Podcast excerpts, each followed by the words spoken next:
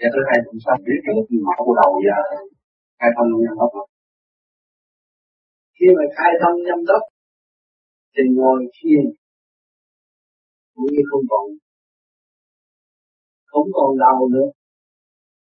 Khi mà khai thông nhâm đốc thì ngủ cũng nhai không là cũng còn vô đầu. Thế, thế mình đi. Ban đầu mới đi đi cảnh này đi cảnh kia cảnh kia cảnh nọ tưởng cảnh đó là hay. Rồi thời gian mình đi mình chê cái cảnh nó không có. Cũng có sự đau khổ, không có đúng lắm. Tôi muốn tìm sự thanh nhẹ hơn. Rồi đi lên đó.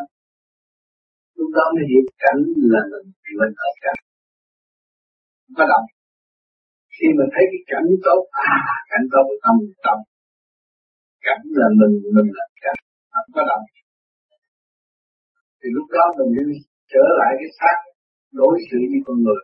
Người đó là tôi tôi là tôi đó. Nói chuyện. Từ giai đoạn một lên trên đó có duyên tốt về học có học sự là sẽ dẫn dắt cho mình đi đến tùy theo trình độ của mình. Nhiều người không có trình độ thì tôi qua tôi không thấy Phật tôi tôi bỏ. Bỏ cái một sự suy hưng mở từ tâm đang nghĩ vậy để tới thánh trị là hết đường. Có đường nào thoát trên tu này là trở về với thành tịnh sẽ có tất cả và sẽ hiến tất cả không bị lệ thuộc.